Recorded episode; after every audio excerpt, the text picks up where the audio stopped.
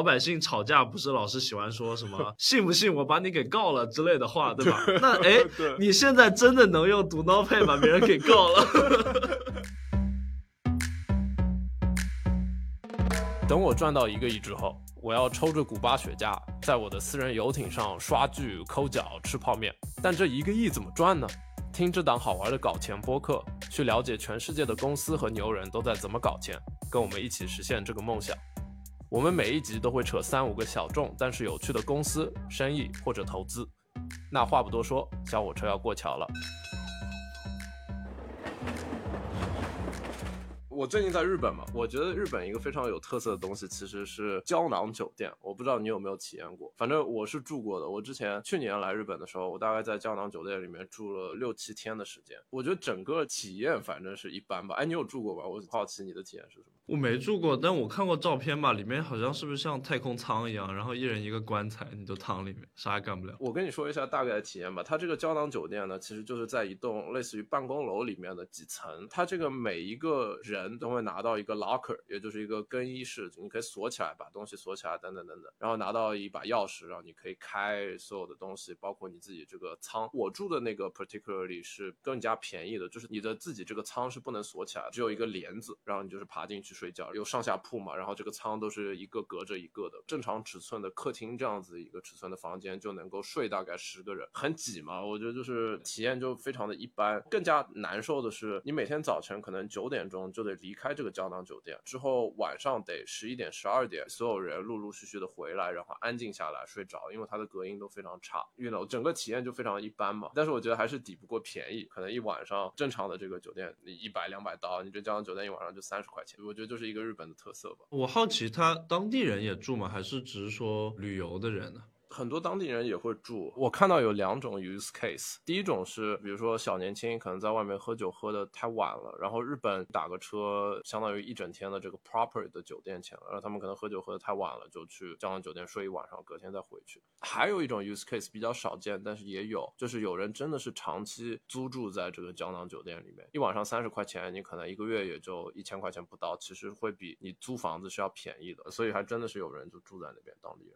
那说到这里，我为什么要说胶囊酒店这个东西呢？那这个东西和懒人有什么关系呢？其实从日本回来之后，我就在想，为什么像你说三藩、纽约、伦敦这种地方，它没有胶囊酒店呢？对于我来说，我其实很懒得去挑选酒店的一个人的同时，我也不愿意花那么多钱去住酒店。就比如说我之前你知道的，我睡在办公室里面，就是因为我可能就在伦敦，可能就住个四天三天。如果我花酒店钱，可能就需要一千刀，对吧？但是我住在胶囊酒店里面，我可能就开销是三。三十分之一，反正就睡个觉嘛，我可以去办公室，我也懒得去想搞一些有的没的，去订酒店啊、花钱啊等等等等。我觉得这其实这是一个非常适合我这种对生活或者对居住要求很低的这些旅居的人一个东西。那为什么三藩、纽约、伦敦这种地方没有呢？Guess what？真的有人就在湾区搞了一个胶囊酒店，它的名字叫做 Brownstone，翻译成中文是棕色的石头。I don't know if this makes sense。呃，我们先说说对吧？它为什么在湾区搞？我觉得这个在湾区搞一个胶囊酒店 makes total sense。就像我们刚刚上一集说到的，对吧？Ryan 就是那个 Honey 的那个创始人，像这种老哥，他其实对生活的要求非常非常的低，低到自己买一个十五刀的披萨，他都要看看能不能给他打八折。我买十五刀披萨，我都要便宜五块钱，而且这还是在他有三个小孩的情况下。然后他创业也只是为了去挣奶粉钱，他自己可能连个床都不愿意买。这个时候胶囊酒店就非常的完美，对这些对生活没有要求的这些码农来说是非常有吸引力的。而且你也知道嘛，就是湾区的房租其实特别特别的贵。I thought it was like a perfect location to try 胶囊酒店这个点子。我甚至觉得他们应该跟政府合作，provide 这种便宜的 housing，不然街上没有那么多僵尸在那里晃。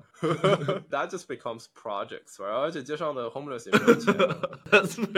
你猜一下吧，他可能一个月大概能花多少钱？我很好奇，你会觉得这个东西值多少钱？我刚才其实看到他这里说，一开始是起步价是五百，我五百我感觉非常非常便宜。如果你公司本身公司司就有存东西的地方，然后或者说你电脑就放在桌上，也不会有人拿，那我就放那，然后我晚上该出去玩，该干嘛干嘛，然后呢，在公司吃喝拉撒处理完了，我就回去躺一觉，第二天再来，我觉得非常的划算，非常的 OK 啊。这里不了解听众，先给听众一个 idea 吧，对吧？就是大概这个市场，你要是正常租房的话是多少钱？反正，在三藩市区里面租一个月，如果你要租一个一室一厅的话，大概至少是三千两百刀左右。租一个什么两室一厅，那这个就贵了，对吧？当然，根据你房屋的新旧，你可能可以租到什么四千刀或者四千五百刀往上一个月的这样子一个房子。水电 WiFi 都没有算，对，水电 WiFi 和这个停车费可能还得算五百刀，所以就是很贵。那他这个在三藩呢，一个月就只要七百刀。所以如果你是像我这样子的一个对生活非常没有要求的人，公司都有免费的水可以上厕所，我只要回来洗个澡睡个觉，我就去公司了。那我其实一个月可以省出来三千刀，This is such an insane deal. I would totally do that. 那它就像你说的，就是每人就是一个小空间。我们现在在分享屏幕，它其实和日本的这个胶囊酒店的点子特别特别的像。它这个创始人其实也是从日本把这个点子给拷贝过来的。他就觉得吃喝拉撒加上这个办公区域，他都可以把它放在一个很小的一个地方，就懒人对生活没有需求的人，对吧？最爱这种点子。那我们说到这里呢，其实这是一个懒人公司的 teaser，它其实背后的商业逻辑就是经典的地产创业逻辑。所有的地产创业都是根本上面改变这块地或者说这栋楼本身的变现逻辑。你说像 WeWork 对吧？它就是你把一个仓库或者一个办公楼整租下来，然后再划分成这个小块小的区域单独的出租下去。那这个逻辑其实一模一样的，你就是把一层楼对吧整租下来，然后你再划分成单独的这一小个 part 给租出去。然后我觉得在湾区这种不讲究生活的质量的地方，真的有的搞。他们到十月为止，现在三番的二十八个床位已经全部都 book 掉，我觉得还是不错的。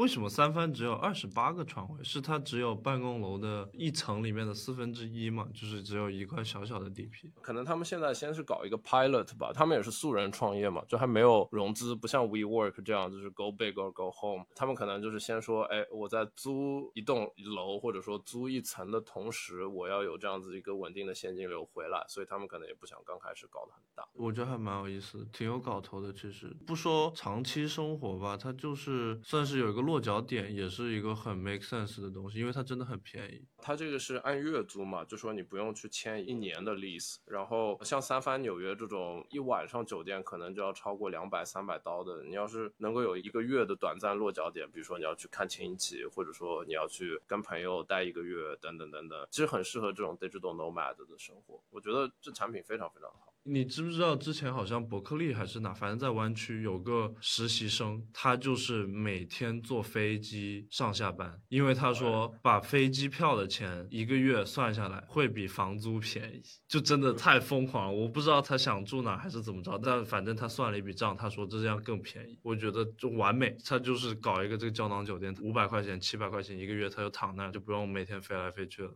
是我其实还想过，就是因为 WeWork 最近破产了嘛。对于这种地产创业来说，是 Go Big 这个 strategy 更加好呢，还是说像他们这样先从一个小的一点一点去增长更加好？其实我想了之后，我其实觉得 Going Big 和小的都跑得通吧，或者 Going Big 或者说 Going Slow 这两个 strategy 都跑得通。其实它更加看的是你短期或者长期的租房贷款利率嘛。就是我觉得对于胶囊酒店这样子的生意来说，它的单位经济应该会比 WeWork 的单位经济。更加的健康，租房的需求其实比这个办公的需求要更加的健康。整体来说，租房是一个硬需求嘛，但是你办公，因为疫情之后大家都可能 go digital go remote 了，就可能没有那么强的线下办公需求，所以我觉得这个会比 WeWork 更加适合去做 go big 这样一个 strategy。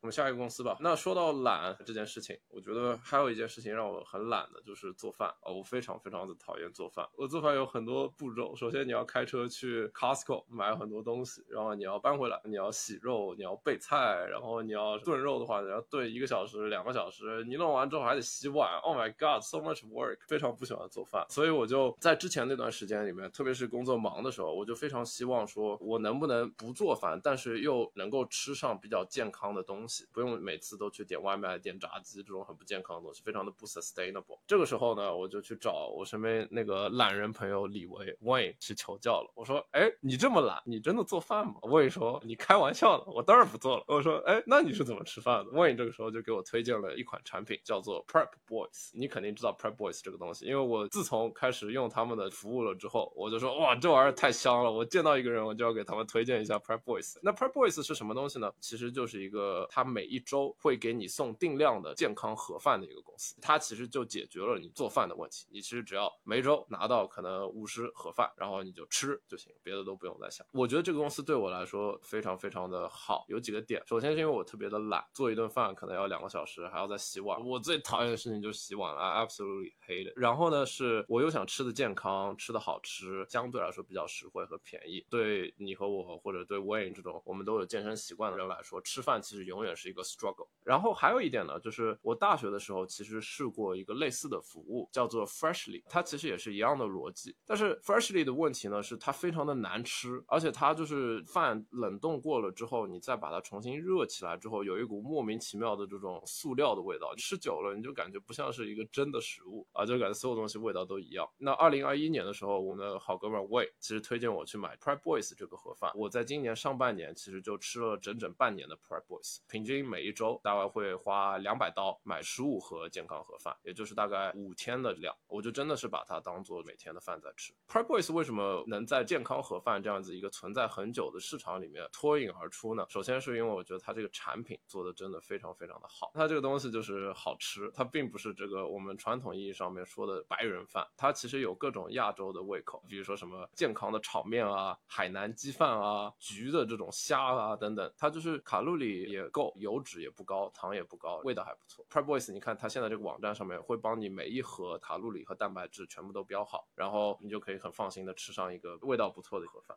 健康盒饭这个东西其实一直存在嘛，我之前也说过，我早在一八年大学的时候就尝试过 Freshly，每周吃，然后吃一盒，你就微波炉里面热一盒，然后每盒大概三百到五百卡。Freshly 这么难吃的盒饭公司呢，它在二零二零年的时候被雀巢十五亿美金给收购了。它当初其实营收也不低了，也是四点三亿美金，然后它每年大概会卖出五千万份盒饭，每一份盒饭大概八到十二刀。以这个横向比较一下，其实我觉得 Prep Boys 是一个天花板很高的一个东西，因为 Freshly 刚开始吃还行，吃多了就塑料味。Prep Boys 我吃了半年，我还是觉得挺好吃的，所以我非常推荐大家，就是如果你在湾区或者你收得到 Prep Boys 这个东西的话，可以去尝试一下。我们说一下它背后的故事吧。它的创始人 Lance 其实也是一个亚裔，也是湾区土著，他就是从小就在湾区长大的。他和我们其实画像差不多，他很喜欢健身，他很喜欢运动，他很酷也很潮。然后他也其实也是面临一个类似的问题，他就是觉得，哎，我身边的人很多人他们都是工作很忙，或者他们很懒，就像我也一样，不想做饭。但是他其实自己是一个挺喜欢做饭的人。他就是二零一七年的时候，二十二岁的时候就开始在他妈妈的公寓里面给他的邻居们做盒饭，然后就当做一个小本生意嘛。做着做着就发现，哎，这真的是一个生意，而且有这样子一个需求。然后他就开始在湾区这个区域里面慢慢的发发展他的生意。他其实刚开始五年做的都非常的慢，就是他并没有一个很好的增长的计划。他从二零一七年到二零二二年做了五年，他每一周才做到有一百五十个到两百个人去固定订盒饭。也就是说，他其实刚开始就是一个小本生意，肯定很多人吃的都觉得非常的开心，因为真的很好吃。但是它增长的并不很快，今年大概估计每一周有四百到五百个人。从一个增长的角度来说，you know，我是做增长的，我觉得它这个特别特别慢。就是如果说这个产品这么好的话，I think 你就应该做一件事情，去投放广告。你可能说啊，我就是先花五万美金就投放广告，然后把湾区这个市场很快的给抢下来，因为它这个产品真的很棒，所以它的增长上面还是比较慢。具体来说呢，它这个增长呢，基本上就是口口相传。然后像我这样子的一个中毒的用户，我可能就已经推荐给五个人去吃 Prep Boys。他们最近也开始有去投放，比如说 Instagram 上面的广告啊之类的。但是我觉得他们做的不是很好。所以如果说 Prep Boys 想要一个搞增长的人的话，你们可以雇我，我可以拿你们百分之五的股权，然后我帮你们很简单的把你们基本盘给 ten x 一下。你觉得你会要他们给你股权，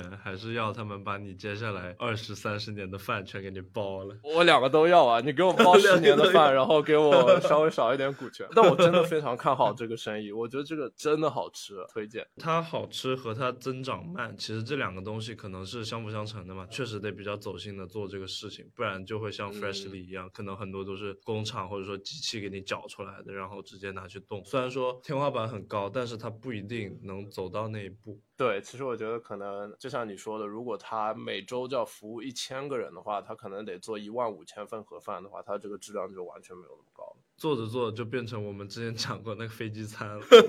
然后其实我觉得这种公司，你看它的操作和运营还是挺有意思的，就是它在增长期间都会遇到什么样的问题。我也相当于是他们用户半年了嘛，刚开始我订的时候，他们经常会发生什么送错饭啊，或者说送货时间晚了啊，或者说有一天我还收到了送餐小哥的短信，然后送餐小哥就是他们其中的一员嘛，就说我靠，不好意思，我在高速上面开车的时候被人追尾了，我的饭全部都倒掉了，我只能明天再给你送。就就会有这种非常 random 的事情，是吧？所以我觉得看他们创业的这个过程和尝试把这个东西增长起来的过程，因为他们也是一个重运营的公司嘛，他们只有 literally 在那边做饭，还是挺有意思的。我觉得有几个类似的东西或者说点子吧，我觉得还挺有意思的。我们之前其实聊过，就说对于那些爸爸妈妈会跟着他们一起移民到美国或者英国或者加拿大的这些家庭来说，这其实是一个挺好的创业点子。做这样子一个健康盒饭，你每一周去送货上门，去送给这个。当地那些他们喜欢吃，比如说中餐，或者说意大利面，或者说什么东南亚菜等等等等，就是这样子一个小的细分群体啊，你就做盒饭给他们送货上门。其实我觉得是一个小本生意，就是你家里面可能每天做个十份盒饭啊，然后你服务个五个客户，其实你就能赚一些小钱。你说到这里，我突然在想，就是说他如果说移民或者 whatever，就是在家里没事干，这个操作性很强的话，一个点子对于 Prep Boy 来讲，就是他可以做一个 franchise 的 model，然后我就可能提前收一。一部分钱，然后你具体运营的好不和不好，有一定的把控吧。但是如果你搞得不好，你可能慢慢自己就死掉了。那我再找新的人就 OK，因为他现在只在湾区嘛，很可能就是因为他们创始人就在湾区，他也走不开。呃，如果走 franchise，他就把这个弄成一个 playbook，然后他就卖这个 playbook 的话，我就说不定可以是他们一个成本比较低，继续去扩张的路子。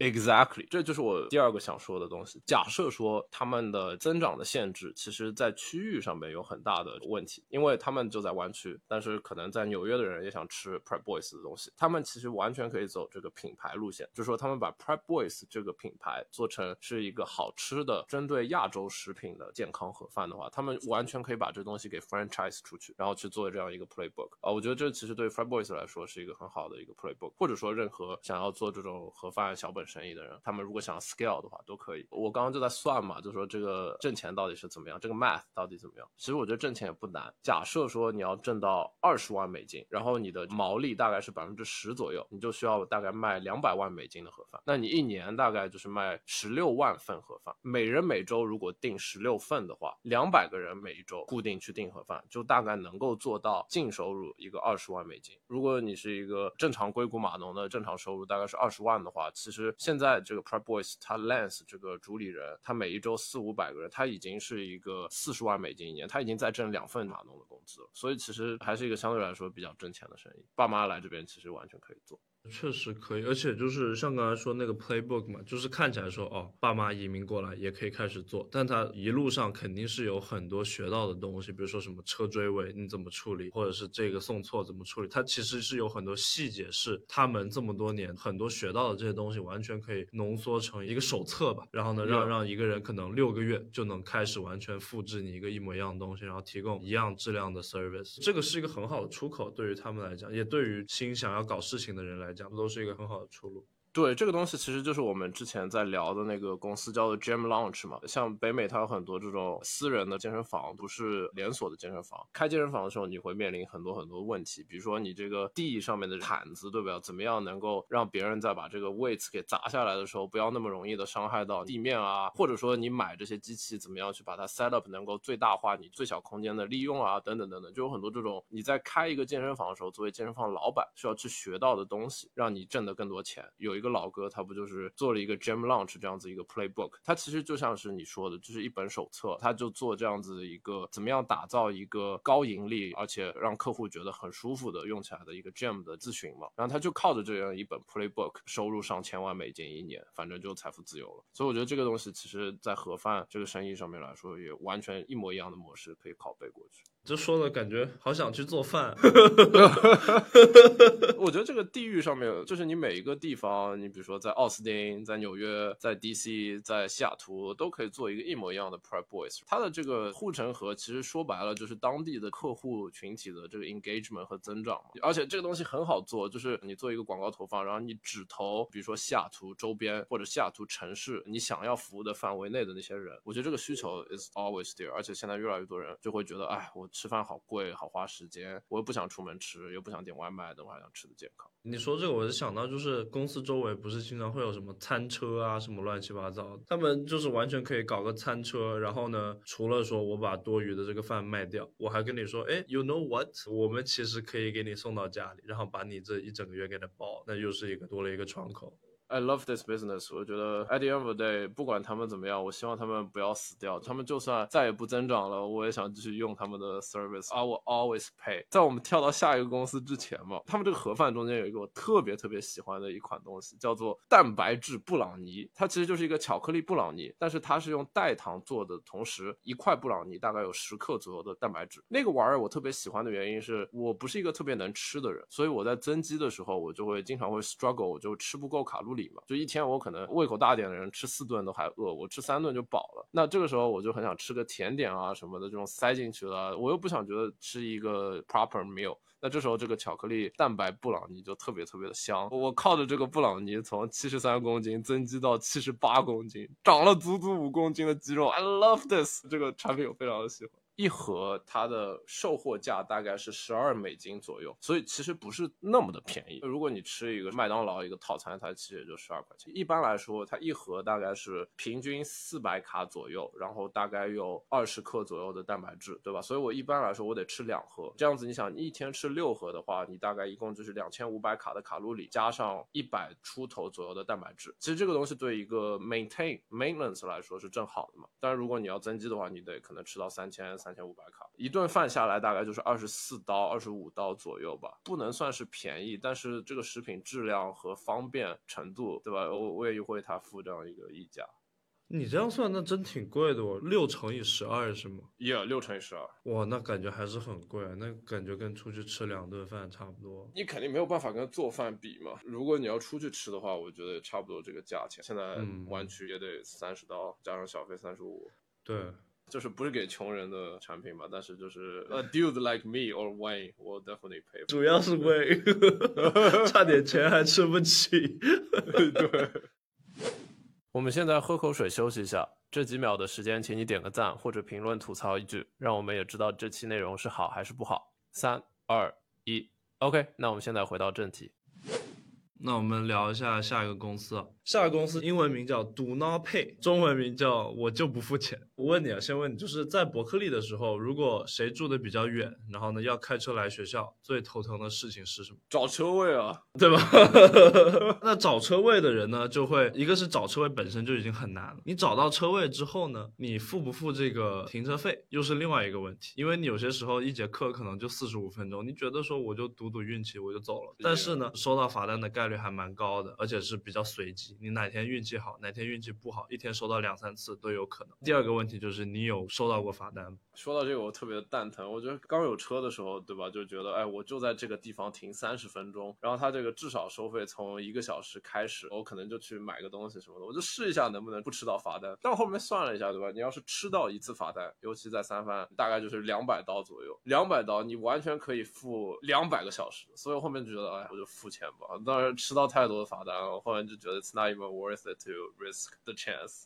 Yeah，我补充一下，我爸一共来过美国四次。开过两次车，两次都收到罚单，每个都一百多美金，我真的是服了他。但是就是 to rebuttal，我当时在伯克利有个同学是学统计的，他就算了一下，说从概率的角度来讲，你要是真的头铁在学校周围，从来不交停车费，从来不买车位，就赌自己收不到罚单，一年下来，从数字上来讲，其实更划算的就是从来不交停车费的这个选择，你就头铁赌运气。然后呢，我就说好啊，你这个结论对吧？你这个伯克利高材生有理有据，我投够铁。那在以后就再也不交停车费了。结果同一周就收到了罚单。我说上次忘记问你 GPA 是多少，这不要算错东西，是 来害我。我觉得这个东西就是你付的溢价，其实就是让你心安嘛，你就不用再去搞了。比如说你收到罚单，然后你得及时交，你还得满足他那个交的 deadline，否则钱还会变多，等等等等。这个东西其实就像我们之前讲的，懒人生意的很大一部分，其实就是你愿意为了这个心安，或者愿意为了少干这点活，省这点时间去付一个溢价嘛。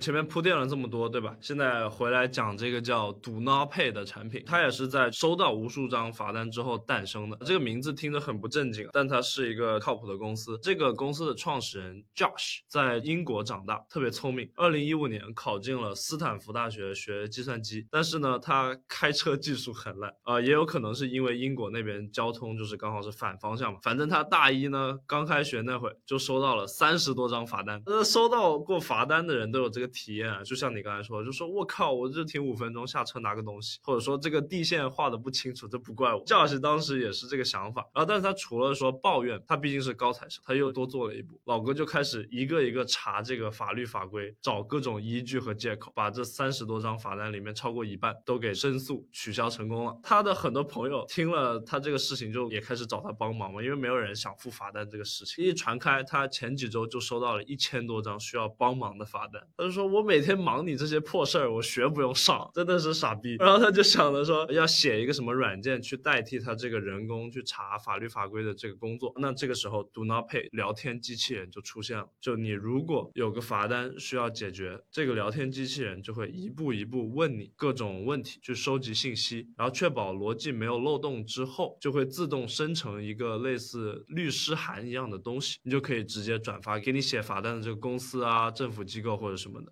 当年第一年，二十五万张单子里，十六万张都申诉成功了，成功率高达百分之六十四，前后给大家省了四百万美金的罚款。第一年就其实已经非常成功了嘛。这个时候才一五一六年，相当于现在就是什么 Open AI、Chat GPT 的一些功能，就是聊天的功能，早就被当时这个十九岁的 Josh 给实现了。那业务越来越大嘛，然后现在也接入了各种 AI 模型，然后他相当于现在就直接对外宣传。传说自己是 AI 律师，基本什么民事案件都接。然后老百姓吵架不是老是喜欢说什么 信不信我把你给告了之类的话，对吧？那哎，你现在真的能用 Do Not Pay 把别人给告了？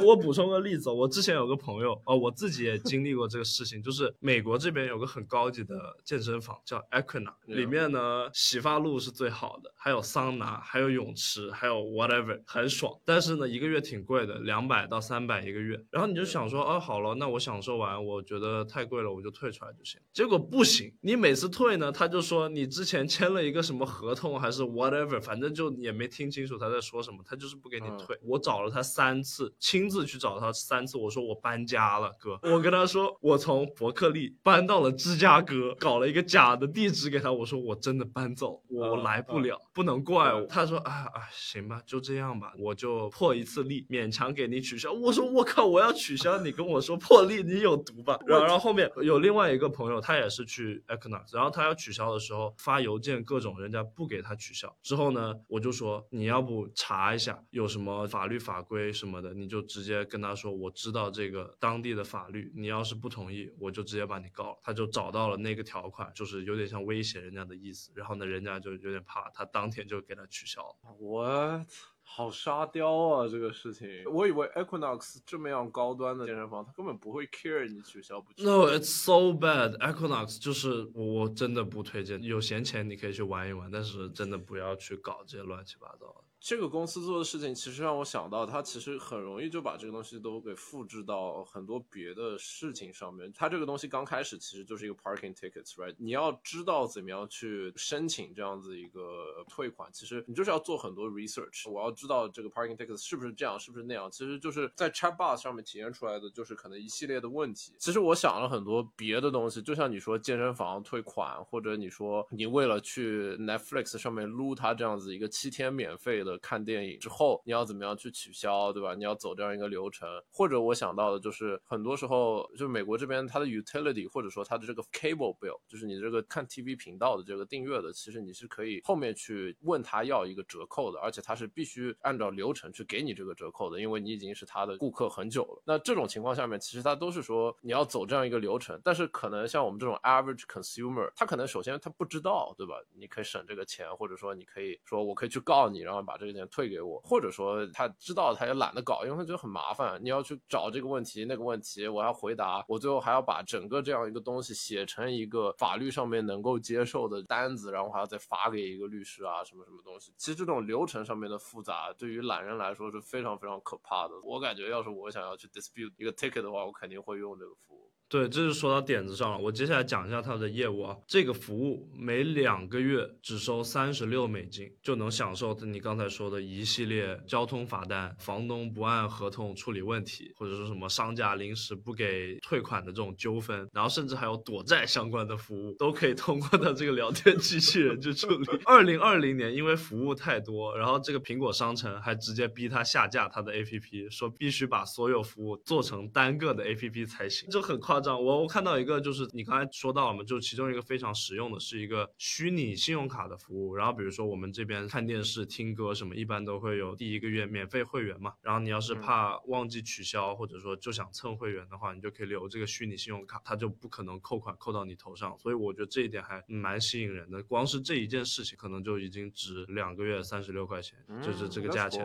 关于增长的话，他们有一点做的很好，是他们从来没有买过广告，主要都是靠 SEO 去引流，也就是说通过更多的关键词，让他们这个网站在百度或者说谷歌这种搜索引擎上面更容易被看到。他们网站上面就提供了各种案件的解决方案，写的非常详细，还提供各种什么政府的链接啊，乱七八糟。那这种高质量的文章就很容易被搜索引擎优先展示，那很多有需求的人就因为这些文章进入他们的网站。那二零二零年的时候，他们百分之九十。的用户都来自于网站，而不是 APP，所以他们大部分人可能说主推 APP，它这个就是我网站就已经很好用了，你不需要去别的地方。他们往后可能还会做纯短信沟通的方式，就是你连网都不用上，直接发短信给一个号码，然后这个机器人就开始跟你收集信息啊，这个那个，这个很强，而且这个东西模式特别的轻，其实它就是一个机器人，对，非常厉害。一些关于 Do Not Pay 的数据，二零二一年融了一千万美金的 B 轮，背后有 A 十六 Z 这种。大基金也有因为骗钱被关起来的 SBF，然后估值二点一亿美金。那现在大概有三十万的付费用户，一年大概六千五百万的收入。然后除了工资和训练 AI 以外，基本没有什么花销。你猜他的团队有多大？要是我做他的这个公司的话，会有什么样开销呢？弄一个写网站的前端，可能一个。客服团队处理一些具体的案例啊，或者什么东西坏了之类的，然后一个训练 AI 的一个小团队或者一两个人，我觉得可以很 lean 吧，我觉得可能二十个人。嗯，差不多，差不多。目前七个全职员工，九个外包，整个公司一共十六个人。That's crazy，非常的疯狂。这公司真的挺厉害的，而且他们这个天花板很高啊！他们在很短的时间内就从只做停车罚单到偿债什么都可以做。其实背后的逻辑一模一样，就是你有这样一个 playbook，你可以很容易的把它运用到其他很多这种生活中很烦的这种事情，跟法律啊或者鸡毛蒜皮的小事。刚刚说完公司嘛，现在再跟你讲一下 Josh 这个老哥，他还挺有意思的。刚才不是说他在斯坦福吗？Guess what？老哥从来没有在斯坦福把书念完过。他从大一开始就忙着处理各种罚单，到大三他还在处理罚单。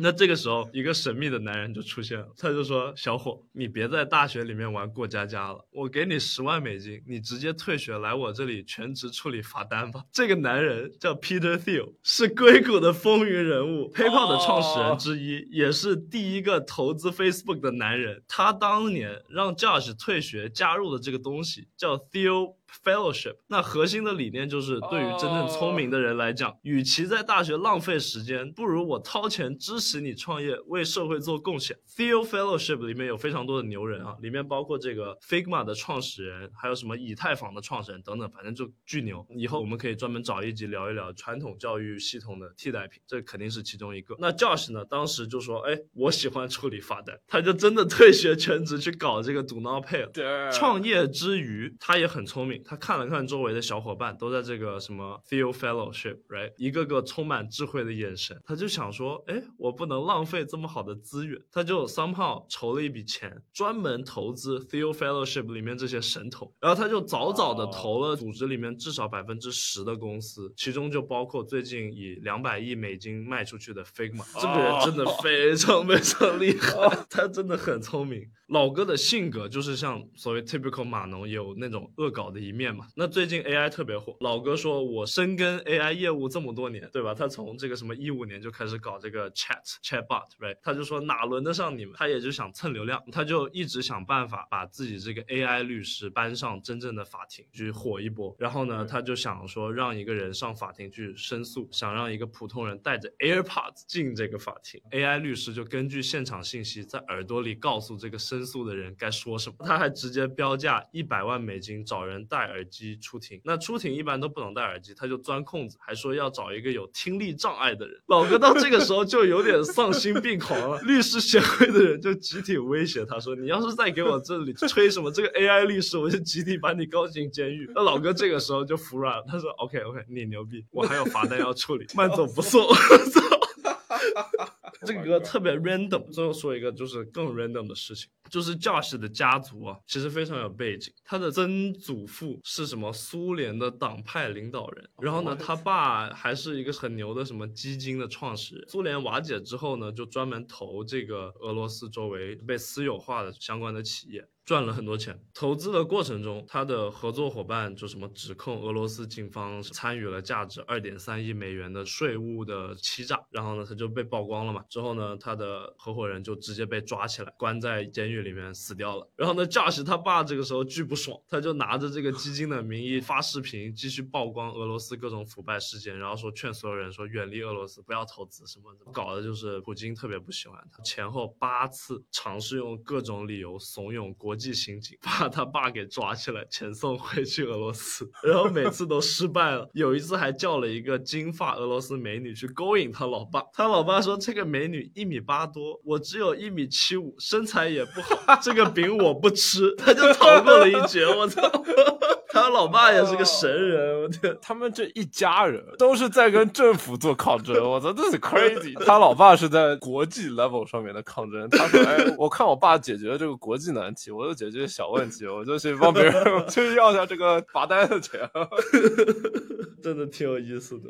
我觉得他们这个公司做到现在，因为他们其实很早就相当于布局所谓的 AI chatbot 了嘛。其实现在 GPT 也是一个就是 conversational 的一个东西，他们现在应该挺火的吧？我不知道为什么我之前没有听说过他们这个公司。可能是因为它是个 one off 的事情，就是我这次把你告完，然后我就再也不想。我觉得这公司 might be doing extremely well。我觉得他们可能真的非常的赚钱，而且他们都没有必要去融风险投资的钱。他们现在可能融风险投资钱，可能更加是在做 AI 律师那一块吧。就是他们这个基本盘这个东西，there's no way they're not profitable。我觉得他们肯定已经在盈利了。对，而且我看这老哥性格应该也挺抠的，一个是不愿意交罚单，另外一个是这团队。数据已经非常好看了，还要外包别人，真的是这个哥正经商人，非常非常聪明。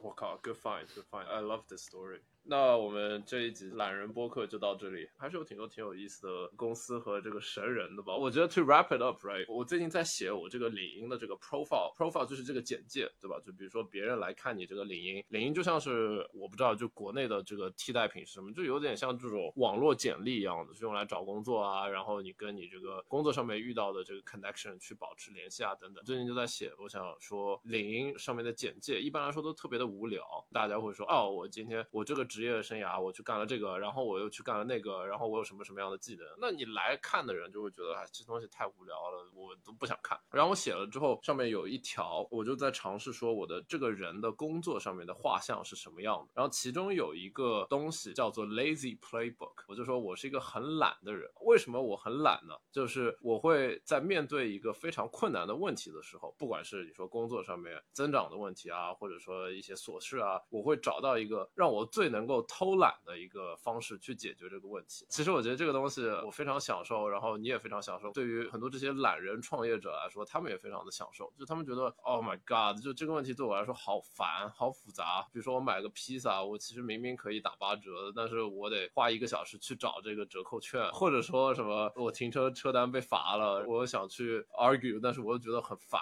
又或者说，呃，我吃盒饭，我觉得特别舒服的，我也不用做饭，也不用洗碗。我觉得其实懒人精神其实是创业者精神中很重要的一部分。I really enjoyed all of the companies, uh, from this episode. 熟悉我们播客的朋友都知道，我们播客不仅仅是音频，我们还有很多这种爆款视频内容。我和托马斯其实最近也在做一个项目，项目是什么，我们先不跟大家分享。那我们播客的听众呢，都是喜欢搞钱的聪明人，这个时候大家这个聪明的搞钱雷达就要开始滴一滴了。现在有一个千载难逢的机会，就是加入我们这个团队。如果你发过短视频，或者有短视频剪辑经验，或者想跟我们一起研究这个搞钱的公司，你可以通过抖音、微信视频号或者小红书联系我们，我们。可以聊一聊，OK，那我们这期就这样，拜拜。